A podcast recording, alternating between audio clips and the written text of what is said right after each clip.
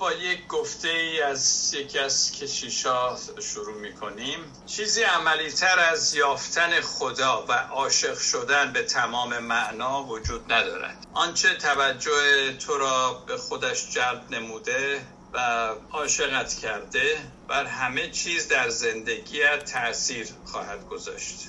بر آنچه صبحگاهان تو را از بسترت بیرون می کشد بر آنچه در طی روز انجام می دهی آخر هفته را چگونه میگذرانی چه می‌خوانی با چه کسی آشنا می‌شوی چه چیزی قلبت را میشکند و آنچه مایه شادی و نشاطت میگردد. عاشق شو در عشق بمان و بگذار عشق زندگیت را هدایت کند. کشیش پدرو متعلق به این سوسایتی اف جیزس هست. انجمن عیسی یک شاخه ای از کلیسای کاتولیکه. و از این در این گفته می‌خواد بگه که واقعا وقتی کسی تو, زن، تو دلش عشق باشه این عشق یه چیز انتظایی نیست بلکه خیلی عملیه. چون تاثیر می‌ذاره بر همه چی. صبح که از بلند خواب بلند میشی زندگی چجوریه؟ با کی وقت میگذرونی؟ چجوری میگذرونی؟ چه می‌خونی؟ چه چیزی قلبتو میشکنه؟ همه اینها برمیگرده که تو آیا عاشق هستی یا نه. بعد آخر میگه عاشق شو در عشق بما و بذار عشق زندگی تو رهبری کنه هدایت کنه. درس امروز بیشتر راجع به همینه محبت عشق و که چطور ما بتونیم بذاریم که واقعا در همه چیز این این عشق الهی بر زندگی ما حکم فرما باشه و خیلی عملی خواهد بود. یعنی واقعا هر کاری می کنیم وقتی با این عشقی باشه که خدا در قلب ما گذاشته خیلی زندگی ما فرق می‌کنه. که چنین چیزی نیست تو زندگی ما و هست خیلی فرق می‌کنه با هم.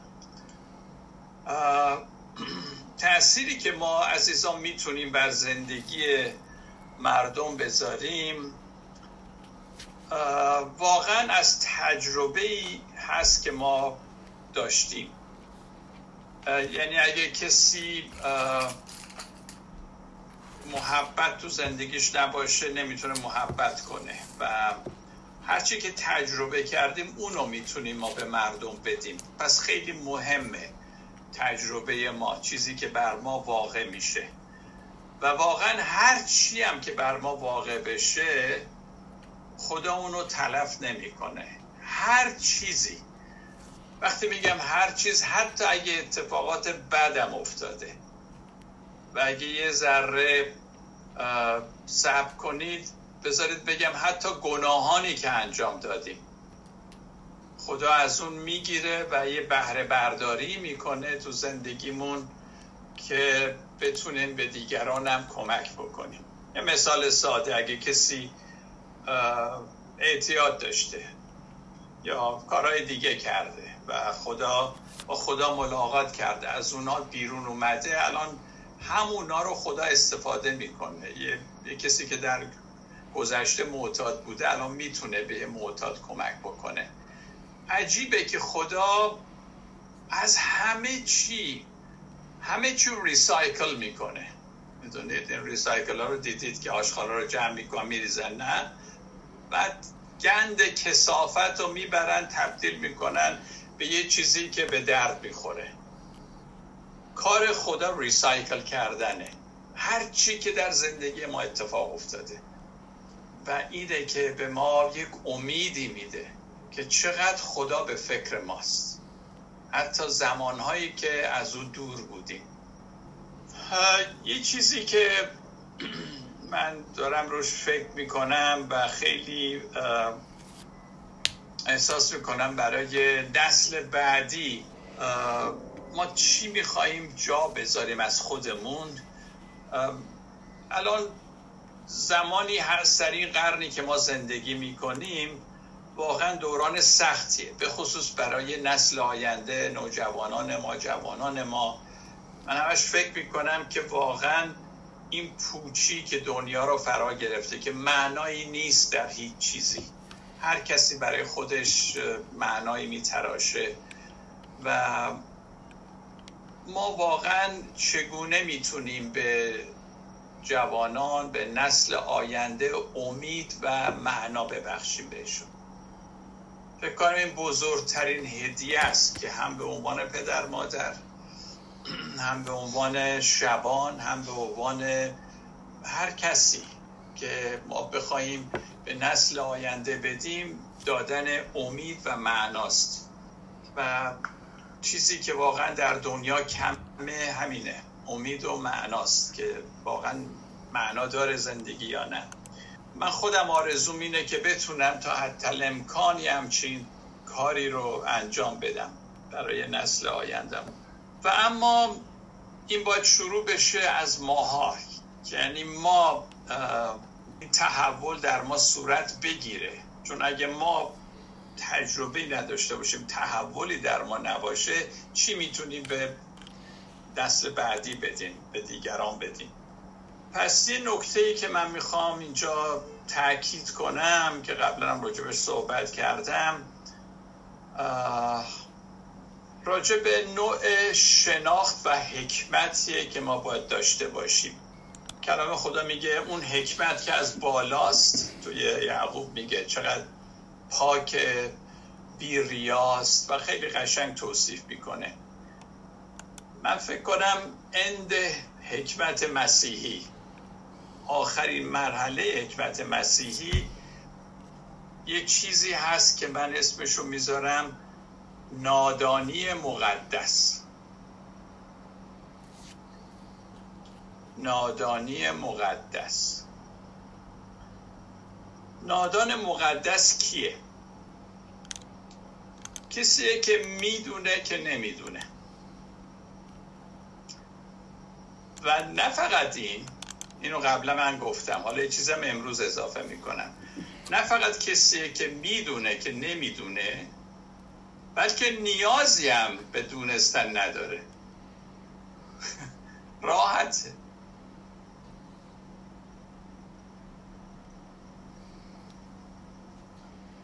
شاید عجیب به نظر برسه ولی من درباره چنین دانشی که رهایی بخشه می‌خوام صحبت کنم. پس من یک نادان مقدسی هستم. یک مسیحی نادان که نمی‌دونه. و و خیلی خوشحالم که نمی‌دونم. هیچ اصراری هم ندارم برای اینکه بدونم. نادان مقدس نیاز به دانستن نداره و اینجا رو توجه کنید. دانش کامل رو دونستن کامل رو به خدا واگذار کرده. چون خدا همه چیز رو می‌دونه لزومی نداره من بدونم. من به خدا اعتماد دارم. او از آزادی درون برخورداره. کسی که دونستن براش اصلا مهم نیست.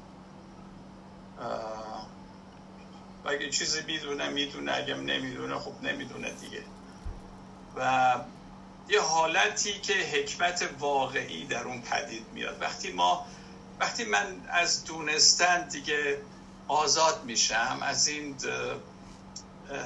دلهوره این که من باید بیشتر بدونم با جوابش رو بدونم. از اینا آزاد که میشم یه آزادی در درون من هست که اتفاقا حکمت واقعی اون موقع در من ایجاد میشه. وقتی من از دونستن دست بکشم. چنین حکمت و دانشی یک همچین حکمت و دانشی از توهی بودن از خلع روحانی ناشی میشه. از, از اینکه من چیزی ندارم. از از دست دادن های خیلی چیزها از زندگی. و با فکری باز و آماده مثل بچه ها کودکان حاضر همه چی یاد بگیره. حاضر مردم چیزی بهش میگن بهش توجه کنه. چون از دونستن اینکه من می‌دونم رهایی یافته. ما چنین دانش و حکمت را اسمش رو می‌ذاریم ایمان. من به ایمان نیاز دارم ولی نه به دانش رو دانستن.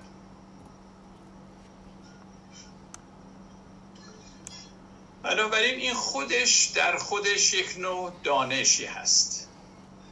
این نادانی مقدس خودش یک نوع حکمتی هست که خیلی پهناوره.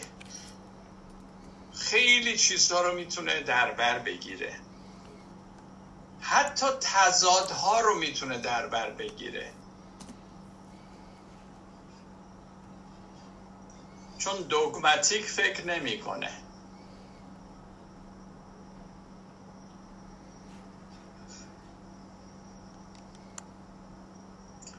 ایمان تنها نوع دانشه که با آنچه نمی‌دونه راحت راحته.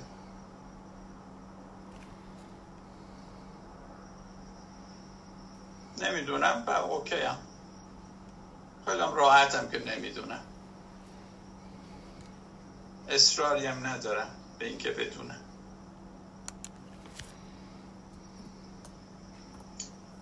و اگه قبول بکنید از من این همون فکر مسیحه که پولس میگه فکر مسیح را داشته باشید.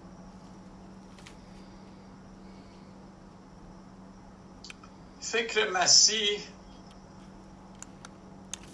همه دنیا رو منسجم میبونه می‌بینه یک پارچه می‌بینه. توش دوگانگی و این بهتر اون بهتر مسابقه و اینجور چیزها نیست. و این نهایت حکمته که ما به اون جایی برسیم که بتونیم همه رو اینجوری منسجم ببینیم. همونجور که عیسی مسیح در یوحنا باب 17 دعا می‌کنه ای پدر من و تو یک هستیم. دعای منم اینه که همه اینها با ما یک بشن با هم دیگه. شاید می‌خواد دعاش اینه که چشمان اینا رو باز کن ببینن این انسجام و این یگانگی رو. و عزیزان من خودم عملا وقتی دنیا رو نگاه می‌کنم و احساس می‌کنم با هر کسی من یه جوری پیوند دارم یکی هستم. با هر چیزی با هر با تمام طبیعت. نمی‌دونه چقدر احساس امنیت می‌کنم. ترسی ندارم که حالا دشمن منو از میدون به در می‌کنه به من آسیبی میرسونه. یه احساس لطیفی هست. وقتی تو اینطوری می‌تونی با همه چی در تماس باشی. من اینجور برای خودم مجسم می‌کنم که خدا حیات بخشیده به این دنیا. یه مقدار از اون حیات رو ریخته تو من. یه مقدارش رو ریخته تو بردر سیروس اماد سارا خسرو. پس ما یک هستیم در واقع نه؟ چون این حیات در ما ریخته شده. منتها ظرف های مختلفی. حالا من این شکل رو دارم شما شکل دیگه ای دارید. ولی ماهیت اصلی ما از اون حیاتی است که وقتی خدا دمید در ما زنده شد. آدم زنده شد. همه ما بنابراین یه چیزی از خدا در همه ما هست. صورت خدا در همه ما هست.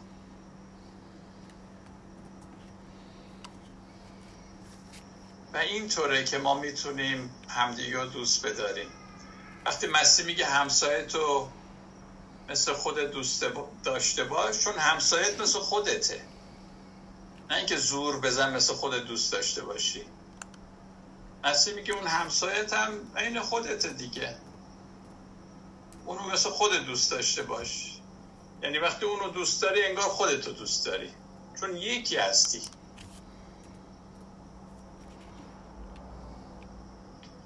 بعد میگه نه آخه اون همسایه آدم کلکیه. خب مگه تو نیستی؟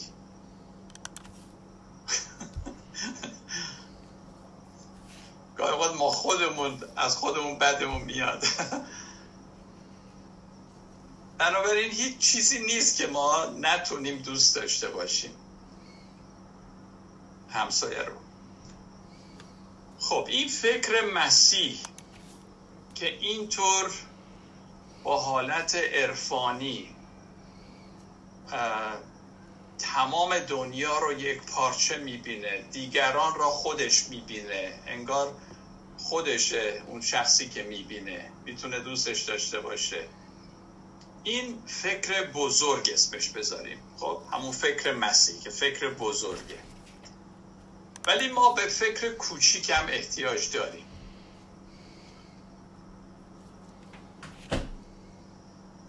فکر کوچیک لزوما بد نیست.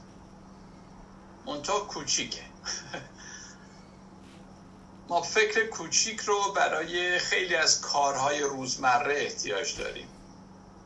سر ساعت بیایم سر جلسه. اینا فکر کوچیکه که ما برای کارهای روزانه استفاده می‌کنیم. ولی اون فکر بزرگ جور دیگه است و ما هر دو تا فکر رو لازم داریم. لازم و ملزوم یکدیگرن. از ترکیب این دوتا هست که ایمان بالغ مسیحی به وجود میاد. یعنی مسیح بالغ کسیه که همون فکر بزرگ عیسی رو داره مسیح رو داره و همین فکر کوچیکی که حساب می‌کنه کارهای روزانه رو انجام میده برنامه میچینه چیزای از این قبیل که ما نیاز داریم به هر دوتاش. حالا اینه که من میگم خیلی البته کلیه ولی یه ذره کمک می‌کنه که ما بفهمیم لاقل تو این درس منظور من از فکر بزرگ و کوچیک چی هست. به طور کلی اگه ما دنیا رو غرب و شرق می‌گیریم که غرب و اروپا هست و آمریکا و اینا و شرقم خاورمیانه و در حال حتی بریم شرق دور و ژاپن و کره و اینا هم در نظر بگیریم. به طور کلی دارم میگم. غرب و شرق. اینا نماینده می‌تونیم بگیم از لحاظ فکر بزرگ و فکر کوچیکن حالا اگه گفتید فکر بزرگ متعلق به کدوم طرفه؟ گفتم کوچیک بد نیست. غرب فکر کوچیکه چرا؟ چون فکر حسابگر فکر استدلال فکر اینه که چی اختراع بکنیم چقدر پول در بیاریم. چجوری بفروشیم چجوری بازاریابی بکنیم. می‌دونید این این فکر غربه. خب, خب، باعث پیشرفتم شده. ده. اما همون غربی ها باز می‌بینیم خسته شدن از این. دنبال فکر بزرگن الان الان. که ما چجوری می‌تونیم همه چیز رو انسجام رو ببینیم به خدا نزدیک باشیم روح ما تشنه هست. دوران عیسی عجیبه. دوران عیسی دورانی بود که برخورد شرق و غرب بودش. یعنی عیسی مسیح در زندگیش رومی ها یونانی ها بودن نماینده غرب فکر کوچیک و فلسطین و اسرائیلینا که فکر بزرگ بودن.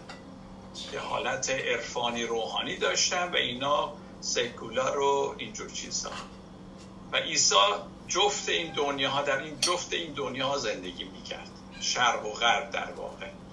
دورانی که عیسی مسیح به دنیا اومد. اما از نظر الهیاتی چطور؟ الهیات غرب و الهیات شرق. وقتی میگم الهیات غرب منظورم کلیسای کاتولیک هست و بعدم کلیسای پروتستان. چون کلیسای پروتستان از بطن کلیسای کاتولیک به دنیا اومد به وجود اومد و کاتولیک هم میگن رومن کاتولیک و مرکز ایتالیا و متعلق به غربه. در کلیسای غرب الهیات غرب سر جزئیات الهیات خیلی بحث و اینا هست. حتی تمام شوراهای کلیسا در گذشته همش این بود که ثابت کنند تسلیس عقدش چیه؟ ثابت کنن عیسی چند درصد خداش چند درصد نیست. صحبت می‌کردن که عیسی فکرش چجوری بود؟ آیا صد درصد انسانی فکر می‌کرد صد درصد خدایی نصف به نصف بود. بعد از چه زمانی عیسی احساس یعنی فهمید که خودش خداست. آیا مثلا در پنج سالگی می‌دونست؟ یه چیزای از این قبیل می‌دونید؟ غرب همش مشغول اینجور چیزها بود. نمی‌تونست بگه من می‌دونم که نمی‌دونم. نه من باید بدونم. پس فکر کوچیکه. فکر بزرگ آری از اینه. دیگه. من می‌دونم که نمی‌دونم. همه را گذاشتم به عهده خدا. همین مسئله تخصیص و نمی‌دونم تو همین جلسه بود یا اون مسئله کیهانی بود.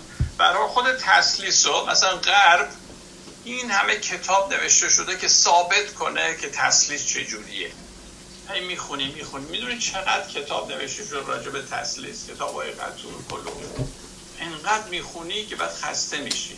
این کلیسای غربه. کلیسای شرق میگه خب خدا ستاست یعنی سه شخصیت حالا هرچی می‌خوای اسمشو بذار ولی من خودم عشق می‌کنم با تسلیس که میفهم خدا از قبل محبت می‌دونسته چیه. خدا محبته. چون پدر پسر روح القدس هستن و نسبت به هم دیگه رابطه دارن. همین برای من کافیه. من دیگه این اواخر یاد گرفتم که خیلی دیگه الهیات غرب و اینقدر نخونن. چون خستم می‌کنه گاهی اوقات راستش. حالا میگم خب ما که از شرق هستیم چرا الهیات شرق و ما یه کمی دنبال نکنیم؟ غربم البته سر جاش هست. تمام تحصیلات من همه این غربی بوده می‌تونم بگم. و از این لازه ذره متاسفم می‌گفتم ای کاش زودتر من لاقل این بالانس رو میداشتم غرب و شرق و به حیفه بنابراین این اواخر شاید دو سالی هستش که افتادم به این که واقعا کلیسای شرق چی می‌گفته. ما چرا باید غافل باشیم از کلیسای شرق؟ مثلا در کلیسا در الهیات غرب سر جزئیات چقدر بحث و جدل هست؟ تعمید چجوری باید تعمید گرفت؟ آیا تعمید باید تمام بدن رو ببریم زیر آب یا بیایم بیرون و میگن آره دیگه چون همه بدن تا نره زیر آب که پاک نمیشه. کجا نمیشه همه بدن باید بره زیر آب که پاک نشه؟ نمی‌دونه من خودم همین رو موعظه کردم. حالا میگم بیکار بودید تو.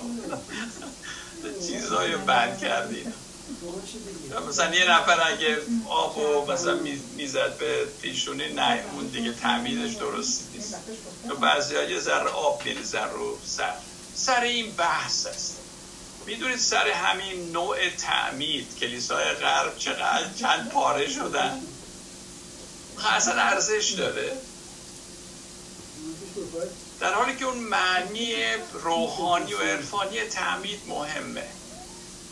حتی من میگم اگه آبم نباشه بازم مهم نیست. یا اشیاء ربانی. کیا می‌تونن در اشیاء ربانی شرکت کنن؟ بعضی کلیسا که سینجین می‌کنن. بعضی کلیسا اصلا خود شبان تشخیص میده کی می‌تونه بخوره کی نمی‌تونه بخوره. آیا حالا هر ش... یک شنبه باید اشا داشت یا هر ماه یک بار تعمید روح القدس. آیا باید به زبان ها حرف زد یا نباید زد؟ سر اونم باز اتفاق نظر نیست. کلیسا جدا شدن از هم. چیزای از این قبیل این این مال کلیسای غرب بیشتر تو اینجور چیزاست. و هی داکترین داکترین داکترین و هر کسی هم ادعا می‌کنه داکترین خودش درسته.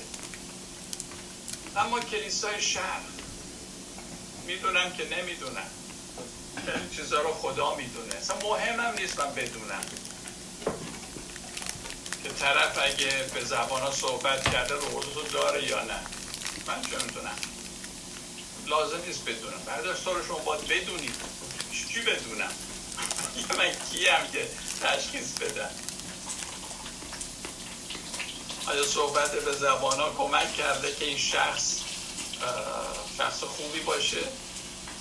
اگه نه خب خودش می‌تونه حالا هر کاری می‌خواد بکنه. منظورم اینه. می‌تونید سر عقاید سر داکترین که چه چیزی درسته. توی کلیسای غرب بیشتر باز میگم من خیلی دارم کلیگویی می‌کنم. من نمی‌خوام هیچ کدوم رو کوچیک بکنم یا بگم اینا بهتر از اون. فقط همین گفتم فکر بزرگ فکر کوچیک جفتش لازمه. اما خب وقتی من خودم اینجوری پی دارم می‌بینم که تو کلیسای قبل به طور کلی یه مقدار مهم اینه که چه عقیده درستی تو داری یا نه. ولی توی کلیسای شهر میگن چه رفتار درستی داری. عقیده درست اونقدر مطرح نیست تو الهیات شهر بلکه رفتار درسته. به همین خاطر ممکن ما عقاید مختلف داشته باشه ولی رفتار من چجوریه؟ روی رفتار باید تاکید بشه تو مسیحیت نه اینقدر روی عقاید. چون عقاید باعث تفرق است.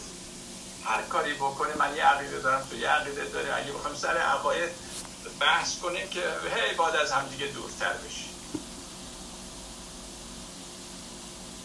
کلیسای ارتودکس شرق از همون ابتدا سراغ تضادها و رازها رفت.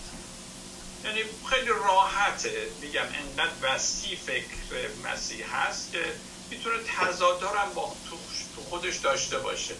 چیزهایی که ضد همه. اوکی بذار بیان تو.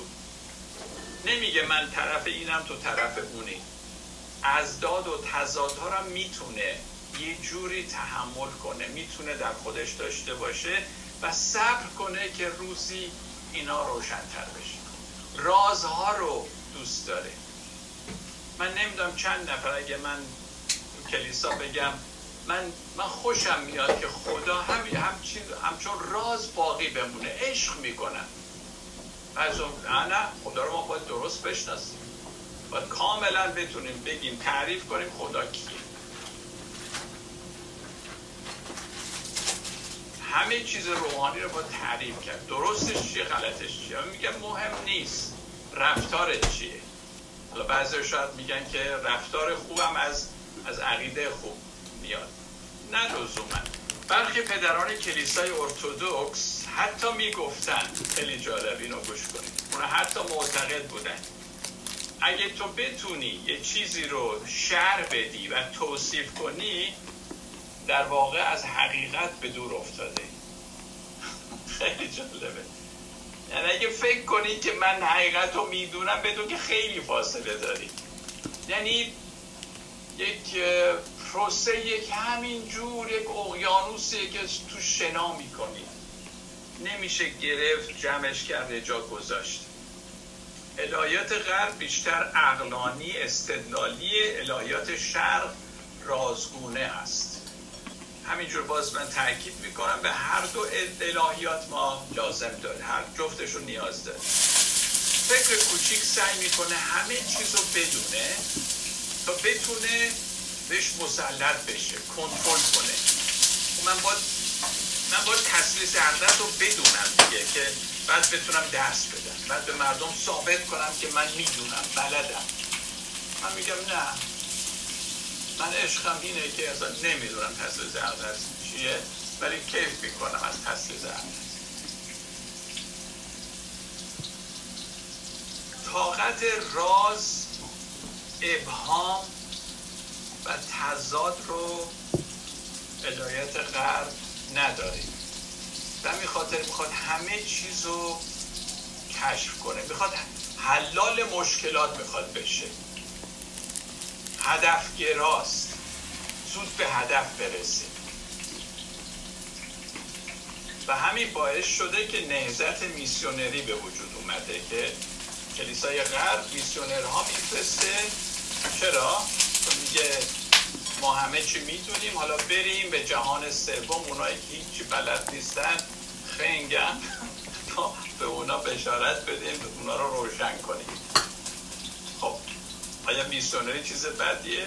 مطلقا خیلی هم عالیه. ولی متعلق به فکر کوچیکه به نظر من؟ فکر بزرگ تو کلیسای جالبه. کلیسای شرق شرق ارامنه بگیم آشوری بگیم ارتودکس همه اینها. همچین میسونرها اینا نداشتن که جایی بفرستن چیزی بگن. بیشتر در خودشون بودن. خب اینم شاید بگیم یک نظر منفیه. چقدر خوبه که کلیسای قرد لاغر این میسیونر رو داره که میفرسته. ولی منظورم اینه که از اینا ما می‌فهمیم که هر هر کلیسا هر کدوم از این کلیسا چجوری بودن چه طرز فکری داشتن چه کارا می‌کردن. حالا اینکه ما اصرار داریم همه ما خدا رو یک جور ببینیم. نه یک اعتقادنامه هست یک داکترینی هست که به ما دقیقا میگه خدا چجوریه و هر کم جور دیگه خدا رو معرفی کرد عضویتش رو از این کلیسا لغو می‌کنه. مگه میشه همچین خدایی که همه ما را انقدر متنوع آفریده. قومیت ما نژاد ما زبان ما فرهنگ ما بعضی همون مردیم بعضی همون زن زنیم. همه اینها دختر پسر نمی‌دونم برونگرا درونگرا انقدر فرقا هست. چطور میشه ما همه ما همون جور خدا رو بفهمیم؟ ما هیچ چیز رو مثل هم نمی‌فهمیم. همین درسی که من میدم آخرش اگر شما بپرسم چی برداشت کردید همه شما برداشت مختلف کردید. نمی‌تونید که عین هم صد درصد همون باشه. ما چطور ما می‌خوایم خدا رو بگیم همه ما درست همونجور می‌فهمیم؟ غیر ممکن. پس چیکار باید کرد؟ مهم این نیست که ما خدا رو دقیقا هممون یه جور بفهمیمش درکش کنیم. مهم اونه که آنچه خدا به ما میگه اون رو انجام بدیم.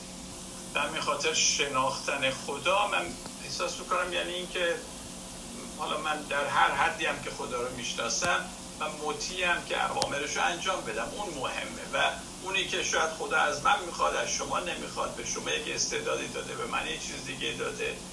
شما یه گذشته دارید من دارم. همه ماها مختلفیم. خدا واقعا تنوع را دوست داره. همین خاطر ما را اینقدر متنوع گوناگون آفریده. من میگم اگه من ما بتونیم به خدا اعتماد واقعا اعتماد بکنیم به خودمون نیز اعتماد خواهیم کرد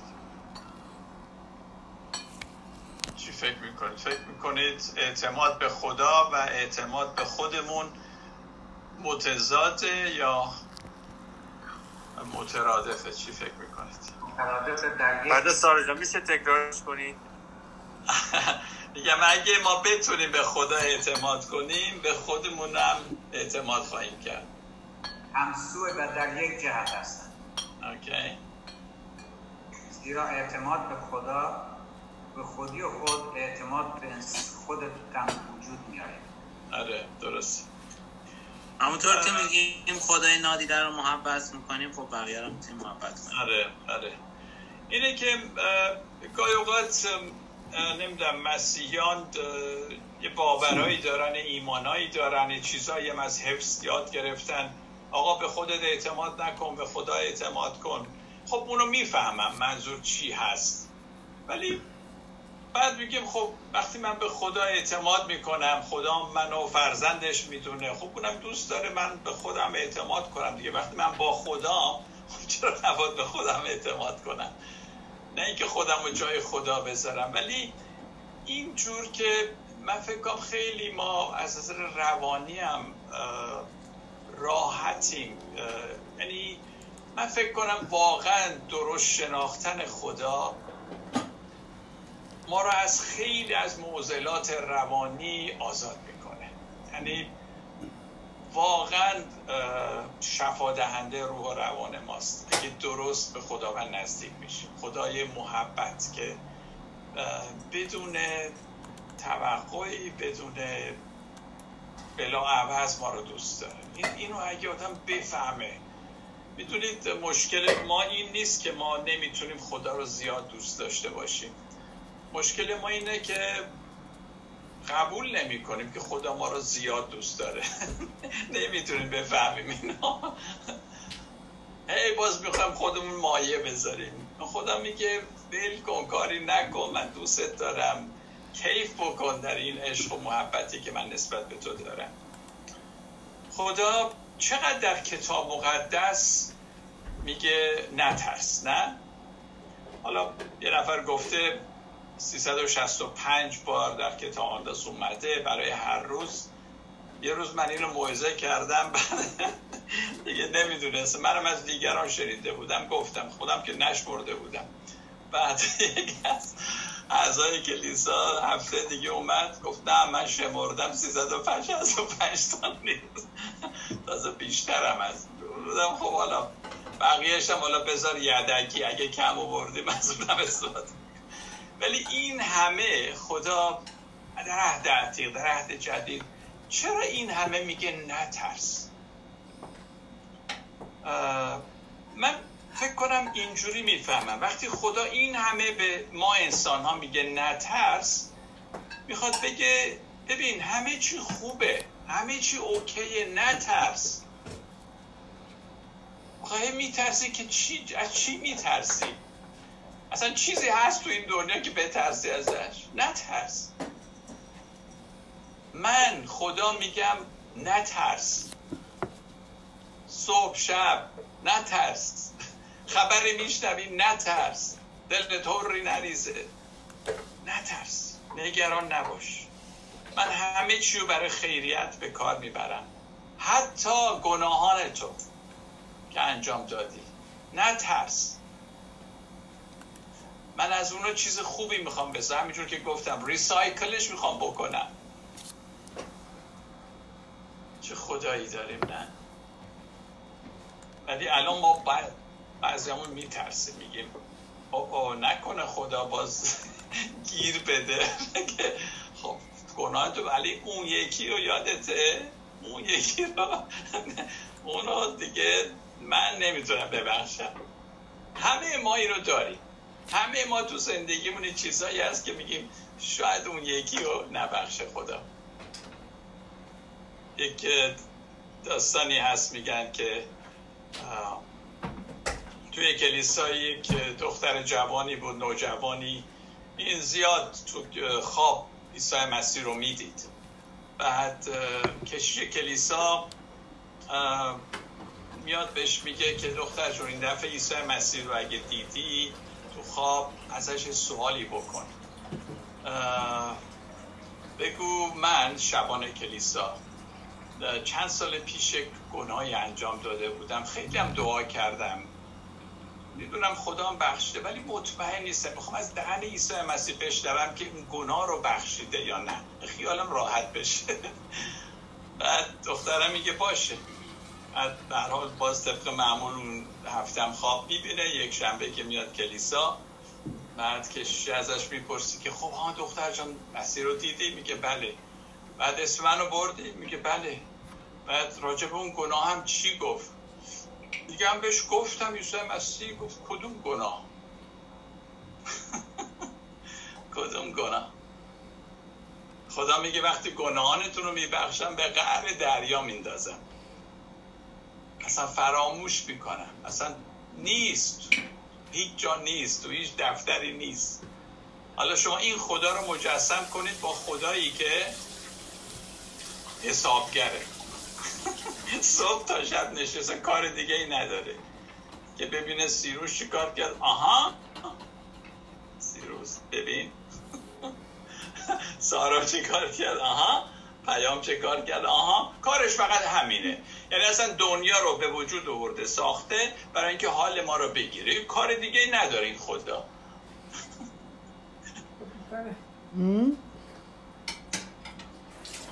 خدا همه چیز رو برای خیریت به کار می‌بره. حتی گناهان ما را می‌تونه ازش؟ چیزی بسازه چیز خوبی. عزیزان تو این دنیا هیچ چی تلف نمیشه. چی؟ همه چی ریسایکل میشه خب همه چی بخشیده میشه چی هیچی؟ بر چی ضد؟ تو به کار برده؟ نخواهد شد به خدا اعتماد داشته ته باش به با؟ داشته باش که اینطوریه. باز از؟ جولیان نورویچ نقل قول می‌کنیم این جولیان نورویچ که اینقدر؟ حرفای قشنگ می‌زنه خودش در جوان بود که مرد و با وقت سال بیماری هم داشت یعنی کسی نبود که مثلا نشسته و همینجور قهوه می‌خوره و فلسفه میگه زندگیش اگه بخونید خیلی متاثر میشید گناه مایه شرم انسان ها نخواهد شد. نشان گناه به حرمت بدل خواهد گشت. عزیزان غیر از این چی می‌تونه خبر خوش باشه؟ چی می‌تونه انجیل باشه؟ وقتی میگیم انجیل خبر خوش آیا همچین چیزی نیست؟ چنین آزادی چنین پهنا چنین خدایی که میگه تو برای من عزیز هستی. اینه انجیل خدا. آه. محبت خدا نسبت به ما عزیزان بلا عوض نه. اینو قبول که خوب نیست و همیشه هم بلا عوض خواهد نمی‌گیره. یه رو گرد خاک و چیزا رو طوری نیست که بگیم برای یه زمانی بلا عوض بعد از اون خاک نه دیگه گلبار بلا من دیگه عوض نمی‌فهمم. نیست. راحت نفس میشه یا بستگی داره که من چجوری رفتار کنم بعد محبتش بلا عوض نمیشه. ویروس؟ محبت خدا نسبت به من و تو همیشه بلا عوض خواهد بود و اکثرا هم یه طرف است. از طرف اونه. برای گرد خاک و چیزا عزیزان اگه این خبر خوش را همین جوری شیش دونگ قبول بکنیم ناگهان دنیا جای بسیار امنی خواهد بود. یعنی هر جا میری صدای خداست که میگه نترس با هر کی صحبت می‌کنی ترسی نداری. هر اتفاقی میفته ترسی نداری. اتفاق خوب و بد میفته احساس امنیت که خداوندا چقدر محبتت بیکرانه. بذار سختی هم بیاد بذار دردام بیاد. اینجوری احساس حضور خدا رو کردن در همه چی. چرا من این حرفایی که می‌زنم باور دارم؟ دلیل اصلیش رفتار عیسی مسیحه. از رفتار مسیح ما چی می‌فهمیم؟ تعالیم عیسی مسیح هم خیلی مهمه ولی تعالیمش در ارتباط با کارهایی است که می‌کرد. تعالیم عیسی مسیح هم عقاید داکترین و اینا نبود. سفت و سخت بگه همینه که هست. تعالیمش هم شیرین بود با کارهایی که می‌کرد. خیلی دوگماتیک صحبت نمی‌کرد. حتی از کتاب مقدس آیه نمی آورد عیسی مسیح. جالبه نه؟ از عهد عتیق که کتاب مقدس اون زمان بود عیسی مسیح چقدر نقل قول کرده؟ تو همه موعظه هاش و اینا. چند تا آیه از خروج گفته یک آیه یکی دوتا از پیدایش. چند آیه از اشعیا مقداری از مزامیر از یوشع. تقریبا همین؟ حتی نقل قولایی که می‌کرد نقل قولای بود مثل این. شنیده میگه که مریض احتیاج به طبیب دارن نه اونایی که سالمن. این که از کتاب مقدس نبوده. شاید از مولانا بوده نمی‌دونم. از اونجا نقل قول می‌کرد. از همه جا استفاده می‌کرد. پولس حتی در اعمال باب 17 میگه از شعرهای شما یه نفر اینو گفته. خب اگه پولس می‌تونسته بگه از شعرهای شما چرا من و شما نتونیم بگیم مولانا و حافظم اینو گفتن؟ یعنی این همه این داکترینی که آقا همش تو کلام این ور اون ور اینو بیار حالا آیه بیار.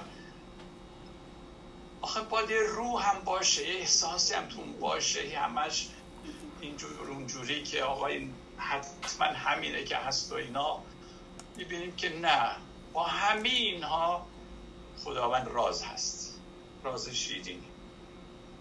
خب حالا چرا من باور دارم اینا رو این حرفایی که می‌زنم؟ چون در رفتار عیسی ما می‌بینیم.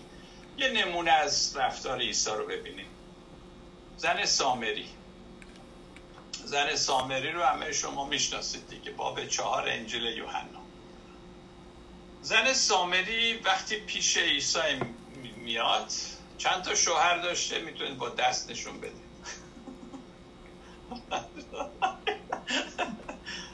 شیش تا.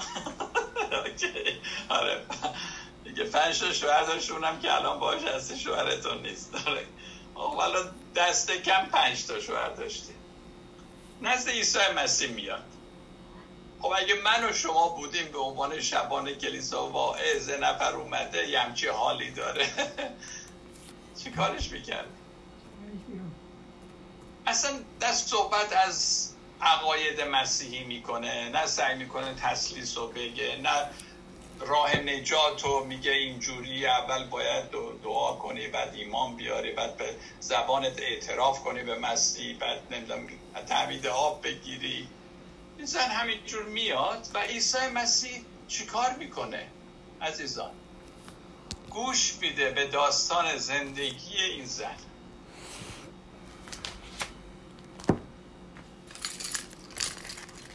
و یه چیزی میگه که بیشتر شر بده بیشتر بگه زن. داستان زندگی این زن برای عیسی عزیز بود. دیگه اون ما رو از ماست مو رو از ماست نمی‌کشه که آقا اینجوری کردی. ببینم اون شوهر دومت چی بود؟ اسمش چی بود؟ کی بود؟ سامری بود یهودی بود. اصلا کاری نداره. اصلا از اخلاقیات صحبت نمی کنه عیسی مسیح. فقط به داستان زن گوش میده. چون که اخلاقیات که ما بیرون کشیدیم از زندگی مردم رو یک دوستش کردیم در زمینه داستان یه جوری نهفته است. یه چیز جدایی نیست. این زن از کجا اومده؟ چرا به این وضع افتاده؟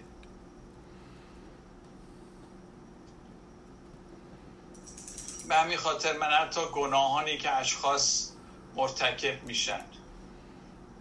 گاهی اوقات نمی‌دونم واقعا تقصیر کی بوده.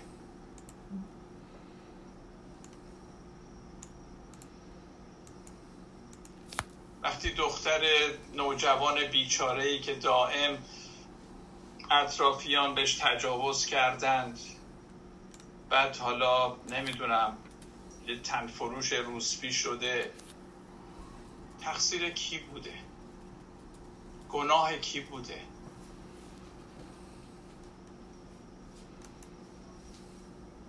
کسی که از نظر فکری و هوشی عقب مونده است دست به کارهایی می‌زنه که خودشم نمی‌دونه گناه کی بوده.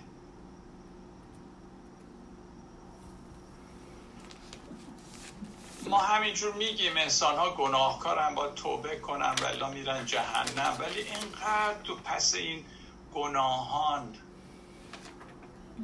چیزایی هست که ما اطلاع نداریم. عیسی از داستان زندگی اون زن آغاز می‌کنه نه با دادن احکام مذهبی و اخلاقی و موعظه. گوش میده. اول داستان زندگیشو گوش میده چون براش مهم بود. او زن حتی نمی‌پرسه کدوم احکام رو انجام دادی کدوم رو زیر پا گذاشتی از ده فرمان چی چی؟ چی در عوض چی کار می‌کنه؟ ببینید خوب توجه کنید. عیسی گوش میده به داستانش تا یواش یواش اون میگه و زن یواش یواش عاشق این مرد میشه. وا این کیه؟ گذشته منو گفت منو منو آزاد کرد از این ماجرا. بعد عیسی مسیح اونو به عنوان یک رسول میفرسته میگه حالا برو بشارت بده. همونجا. در یک آن این تمام اتفاقات میفته دیگه نه این کلاس بشارت میره بگذرونه اینا.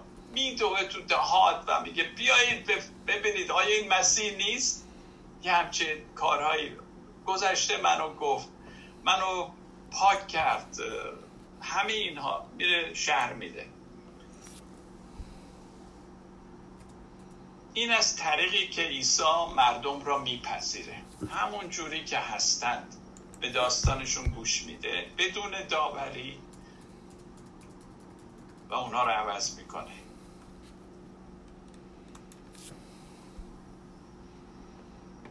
پس عزیزان نباید از عیسی ترسید. نباید از خدا ترسید. زیرا عیسی به زندگی ما برای زندگی ما ارج قائله. به نفع ما کار می‌کنه. وقتی در دعا حضور خدا رو تجربه می‌کنیم واقعا فکر کنم همه ما اینطوری هستیم. وقتی در حالت دعا راز و نیاز حضور خدا رو خیلی ملموس خیلی نزدیک احساس می‌کنیم توجه کردید که هیچ اثری از نفرت انکار و این افکار منفی نیست دیگه. چون حضور خدا اینا رو نمیپذیره. پاولا دی آرکی خانومی که سابقا خودش روانکاو و اینا بوده نویسنده خوبیه. چند ده تا کتاب نوشته تو یکی از این کتاباش میگه خدا سری مخفیانه نزد ما میاد به شکل زندگی ما. یعنی همین حیات ما زندگی که ما داریم خدا هست که مخفیانه اومده. حیات ما زندگی ما در واقع خود خداست. حرف قشنگی زده. همه ما همینجور که گفتم به یکدیگر تعلق داریم. همه چی در دنیا به یکدیگه تعلق داره. خدا هر چیزی را به کار می‌بره. همه چیز رو ریسایکل می‌کنه خدا. بازیابی به این فارسی بکنم میگن دوباره به کار زدن تبدیل به احسن می‌کنه. هیچ بومبستی در کار خدا نیست. هیچ انرژی هدر نمیره هیچ انرژی. بشین. تاریخ گناه و تاریخ نجات دو روی یک سکن با تمام قلبم باور دارم که انجیل راز بخشیدن را اعلام می‌کنه. بخشیدن مطلق. عزیزان بخشیدن مانند عاشق شدنه. کنم اکثر شما عاشق شدید نه؟ یه زمانی. عاشق شدن یه رازیه. مگه می‌تونید تو عاشق شدن و عشق و عاشقی رو برای یه نفر بیان بکنید؟ چی می‌خوای بگی؟ چه جوری می‌خوای بگی؟ تشریحی نیست تجربه هست. و خدا هم آنچه را که ناقصه شکسته است ناتوان ضعیف زبونه میبخشه و شفا میده. بوس بده. بوس بده. نه تنها عیسی بلکه همه کسانی که اهل دعا و مناجات و راز و نیاز با خدا هستن همین را میگن.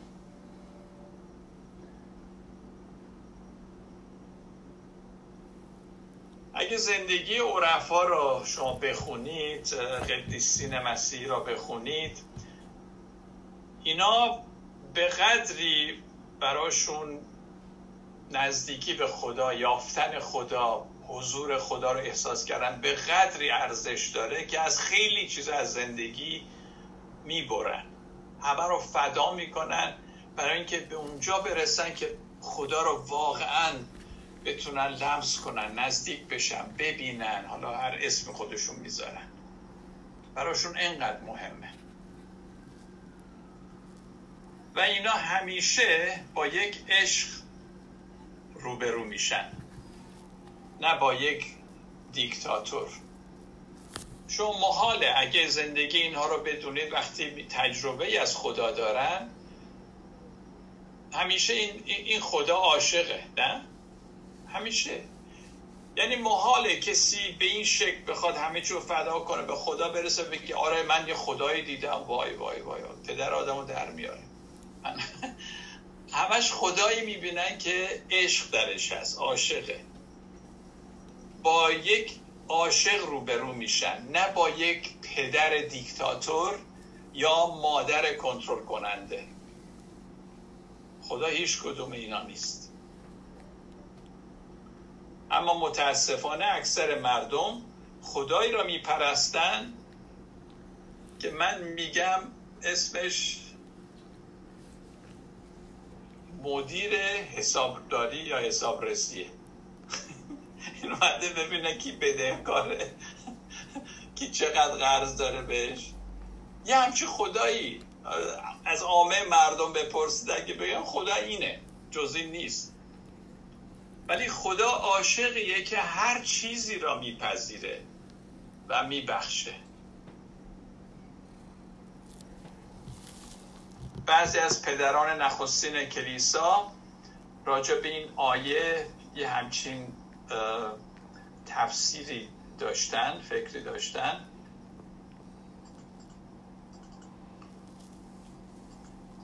در اعمال باب سه آیه 21 من هم از هزاره نو بردم هم از انجیل قدیمی و کلامت قدیمی و هم از نیو جروزلم بایبل ایامی که همه چیز بنا بر آنچه خدا از دیرباز به زبان همه پیامبران مقدس خود گفته است احیا گردد. که زیرنویس هزاره میگه احیا یا اصلاح یا تجدید بنا.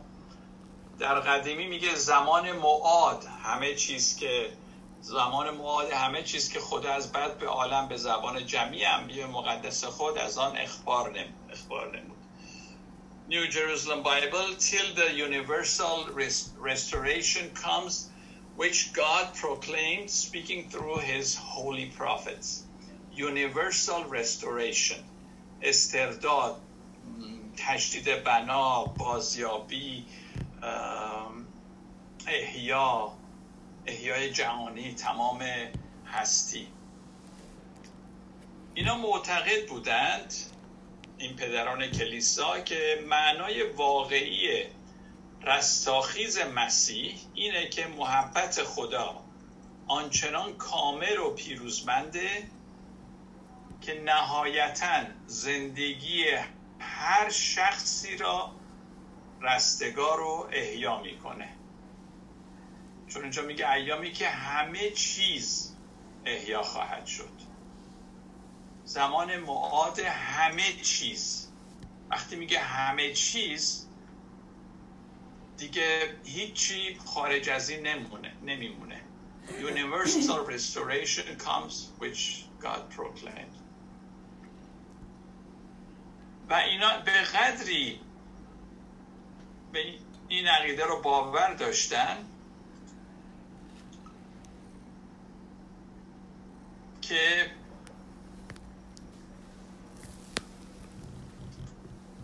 که از اینجا استوره برزخ به وجود اومد. برزخ چیزیه که خب دنیاییه که میگن یه ای که از این دنیا میرن در اونجا هستن موقتا و انگام مرگ یا پس از آن. بعد اونجاست که اینا درست میشن پاک میشن و بعد نهایتا دیگه میرن به بهشت. محبت خدا اونجا شخص رو رستگار می‌کنه. چون اینا باور داشتن ایده گفتن که خب یه دم کم اینجوری هم اونجوری هم بعدن اینا شریرن. بعد عقیده برزخ اومد. البته برزخ در اسلام هم هست. به نوعی در مسیحیت در کاتولیک هم هست. کاتولیسیزم عقیده کاتولیکی. من میگم که کسی نمی‌تونه در برابر عشق الهی مقاومت بکنه. من این محبت و عشق الهی رو اونقدر بزرگ می‌دونم نمی‌دونم دقیقا چی میشه دنیا ولی من انقدر قوی می‌دونم محبت و عشق خدا رو که می‌خوام همه ماها با احساس امنیت تو این دنیا زندگی بکنیم. نذاریم افکار منفی این همه باید درد سر ما بشه. بگیم خداوندا من به عشق تو باور دارم. خیلی عظیمی. جالبه که صحبت از ما شنیدیم که مثلا توی کاتولیکا یا حتی فرقه های دیگه مسیحی و کلا اصلا توی ادیان دیگه هم شاید باشه که مثلا فلان شخص رو میگن الان حتما در آسمانی یا کسی فوت می‌کنه میگن که در آسمانه حالا میره آسمان روحش میره آسمان. ولی هرگز از بودن کسی در جهنم صحبت نمیشه نشده. حتی یهودا رو ما نمی‌دونیم الان در جهنم یا کجاست. بعضی عقیده دارن جهنم رفته بعضی میگن. نه. نمی‌دونیم. کلیسا هرگز نگفته فلان شخص الان بدون شک حتما صد درصد در جهنمه. رستاخیز مسیح حاکی از اونه که خدا نهایتا تمام کشتارهای انسانی رو به صلیب کشیدنهای انسانی رو به رستاخیز تبدیل خواهد کرد. من همیشه رو گفتم که صلیب و رستاخیز عیسی مسیح درست یک بار در تاریخ اتفاق افتاد. ولی معنی خیلی وسیعتری داره. یعنی یک این اصلیه که با کشته شدن رستاخیز هست. همه آنچه که در این دنیا مصلوب میشه. نهایتا به رستاخیز تبدیل میشه. حرف آخر رو رستاخیز می‌زنه. باز همین جولیان نورویچی باز چند تا گفتاری داره که اینجا ما باز نگاه بکنیم بهش. خداوند جولیان خودش با ترس و لرز از عیسی اینو می‌پرسه. خداوند مهربان. چگونه همه چیز خوب خواهد شد؟ در حالی که در اثر گناه آسیب بزرگی به خلقت تو وارد شده است. گستاخی مرا ببخشید ولی پاسخی قانع کننده می‌خواهم تا فکرم آرام گیره بعد می نویسه تو خاطراتش که بعد عیسی مسیح اینجوری بهش پاسخ داد. از این رو که من از بدترین شرارت ممکن چیزی خوب بیرون آوردم. یعنی وقتی منو مصلوب کردن. این بدترین شرارت. اگه من تونستم از این بدترین شرارت چیز خوبی بیرون بیاورم که رستاخیز باشه می‌خوام بدانی که من از تمام شرارت های کوچکتر نیز چیز خوبی بیرون خواهم آورد. بدترین شرارت پسر خدا رو کشتن که هیچ گناهی نداشت. و عیسی مسیح این کشتار رو تبدیل به رستاخیز کرد. آیا شرارت های دیگر رو نمی‌تونه تبدیل به رستاخیز بکنه؟ البته مطمئنم در ذهن ما سوالایی میاد که خب هیتلر حالا کجاست؟ نمیدارم شاید هنوز نمرده هیتلر. بعضی میگن هنوز زنده است.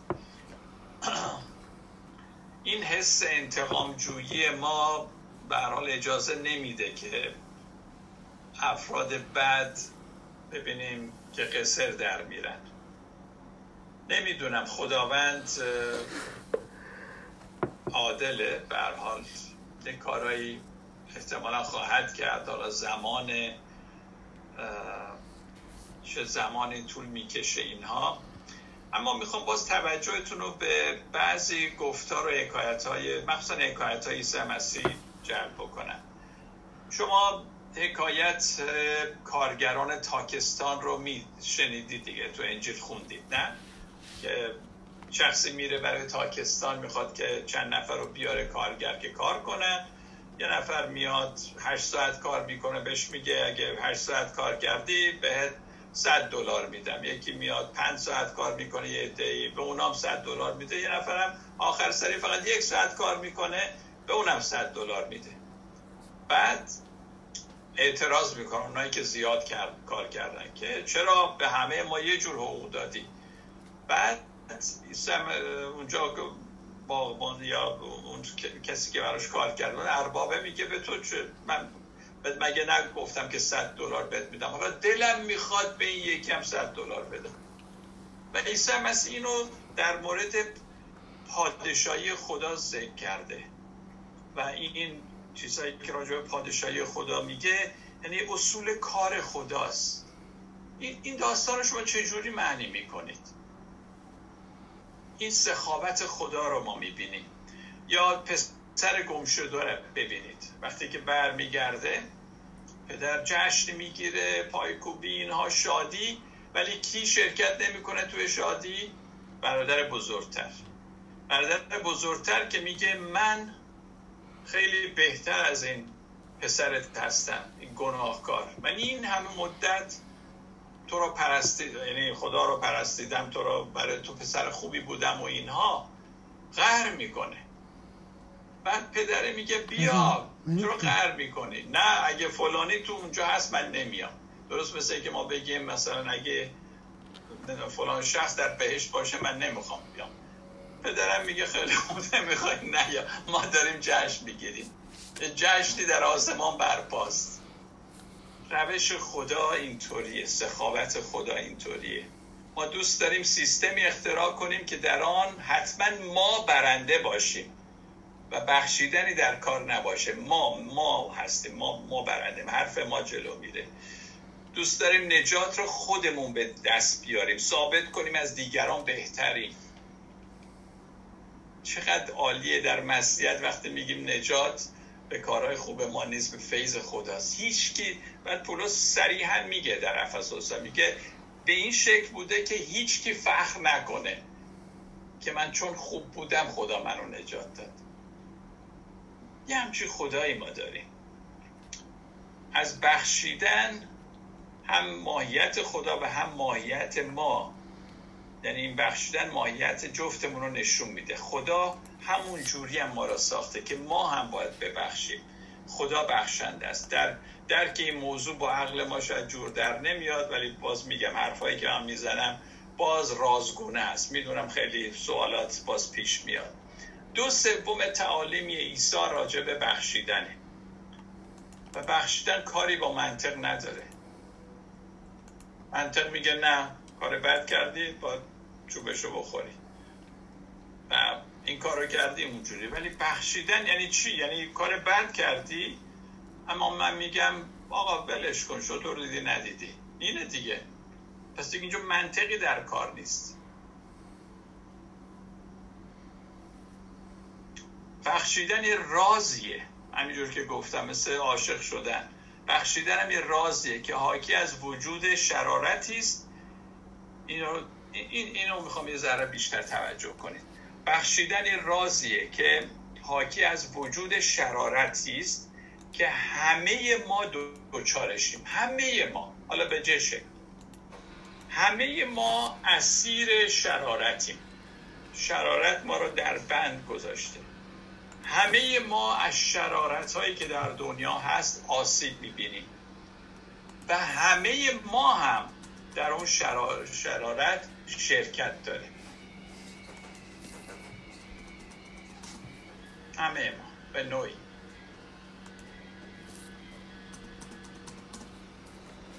پس چجوری می‌خوایم این موضوع رو حل بکنیم که کی از کی بهتره؟ برای رهایی از شرارت پس باید چه کار کرد؟ باید گریست باید فروتن شد باید شفا یافت. برای رهایی از شرارت تهدید و مجازات کاری نمی‌کنه. بلکه فروتنی گریه و شفا. ما اینو نیاز داریم. دنیا به این نیاز داره. همیشه در زندگی ما اشخاصی بودن که به ما نارو زدن غیبت کردن پشت سر ما حرفایی زدن. گاهی اوقات ما اونا رو نمیبخشیم چون لذت داره نبخشیدن. چرا؟ چون وقتی نمیبخشی میگه من از اون بهترم دیگه. ببینین این حرفا رو زده ولی من این کار رو نکردم. پس من بهترم. این به ما نوعی برتری اخلاقی میده. عزیزان این برتری اخلاقی فریسی معاب اصلا اصلا تو مکتب عشق عیسی مسیح نیست. این برتری اخلاقی که من بهترم. من پاکترم. من اینجوریم. و این دقیقا آن چیزی است که خدا به هیچ وجه همچین کاری نمی‌کنه. به این نوع کار نمی‌کنه. خدا با بخشیدن به قلم روی ناتوانی وارد شده. یعنی همین ناتوانی که قبلا صحبتش کردیم که در صلیب می‌بینیم خدا رو. اصلا برتری و برتری اخلاقی و اینا معنی نداره اینجا. وقتی صلیب هست بخشیدن هست دیگه نمی‌دونم از نظر اخلاقی این بهتره یا اون بهتره. وقتی حضور خدا را در دعا تجربه می‌کنیم با کسی روبرو میشیم که با ماست نه به ضد ما. خدا نزدیکتره به ما. از خودمون به ما نزدیکتره. خدا عاشق ماست عاشق وجود ماست. عجیبه من وقتی بعضی از این اشعار عرفانی رو می‌خونم گاهی اوقات خیلی سخت میشه تو اشعار حافظ و اینا. می‌بینیم معلوم نیست این معشوقی که میگه و گاهی اوقات خیلی با جذبه و شیفتگی عاشقوار و حتی تا به حد شهوانی هم. ولی در این حال با خدا هم هست که صحبت می‌کنه. یعنی این احساس جنسی که خدا در ما گذاشته چون از خداست خب یه چیز پاکی باد باشه. در حالی که خب بالا به خاطر خیلی چیزها می‌بینیم به قهقرا رفته و حتی تو کلیساها نمیشه ازش صحبت کرد. ولی تو این اشعار وقتی می‌بینی حتی تو غزل غزل ها وقتی ما می‌خونیم همون قدرتی که در این کشش جنسی هست بین زن و شوهر بین مرد و زن به یک شکلی این حالت رازگونه هم بین انسان و خدا هم هست. و اینا متضاد هم نیستن. اینا, اینا رو خدا بخشیده. و سوالات اینا روحانی هستن که لازم به پاسخ دارن که این بحث رو من می‌ذارم برای جلسه بعد. و که یکم بیشتر راجع به عشق الهی و اینا می‌خوام بعدا صحبت بکنم.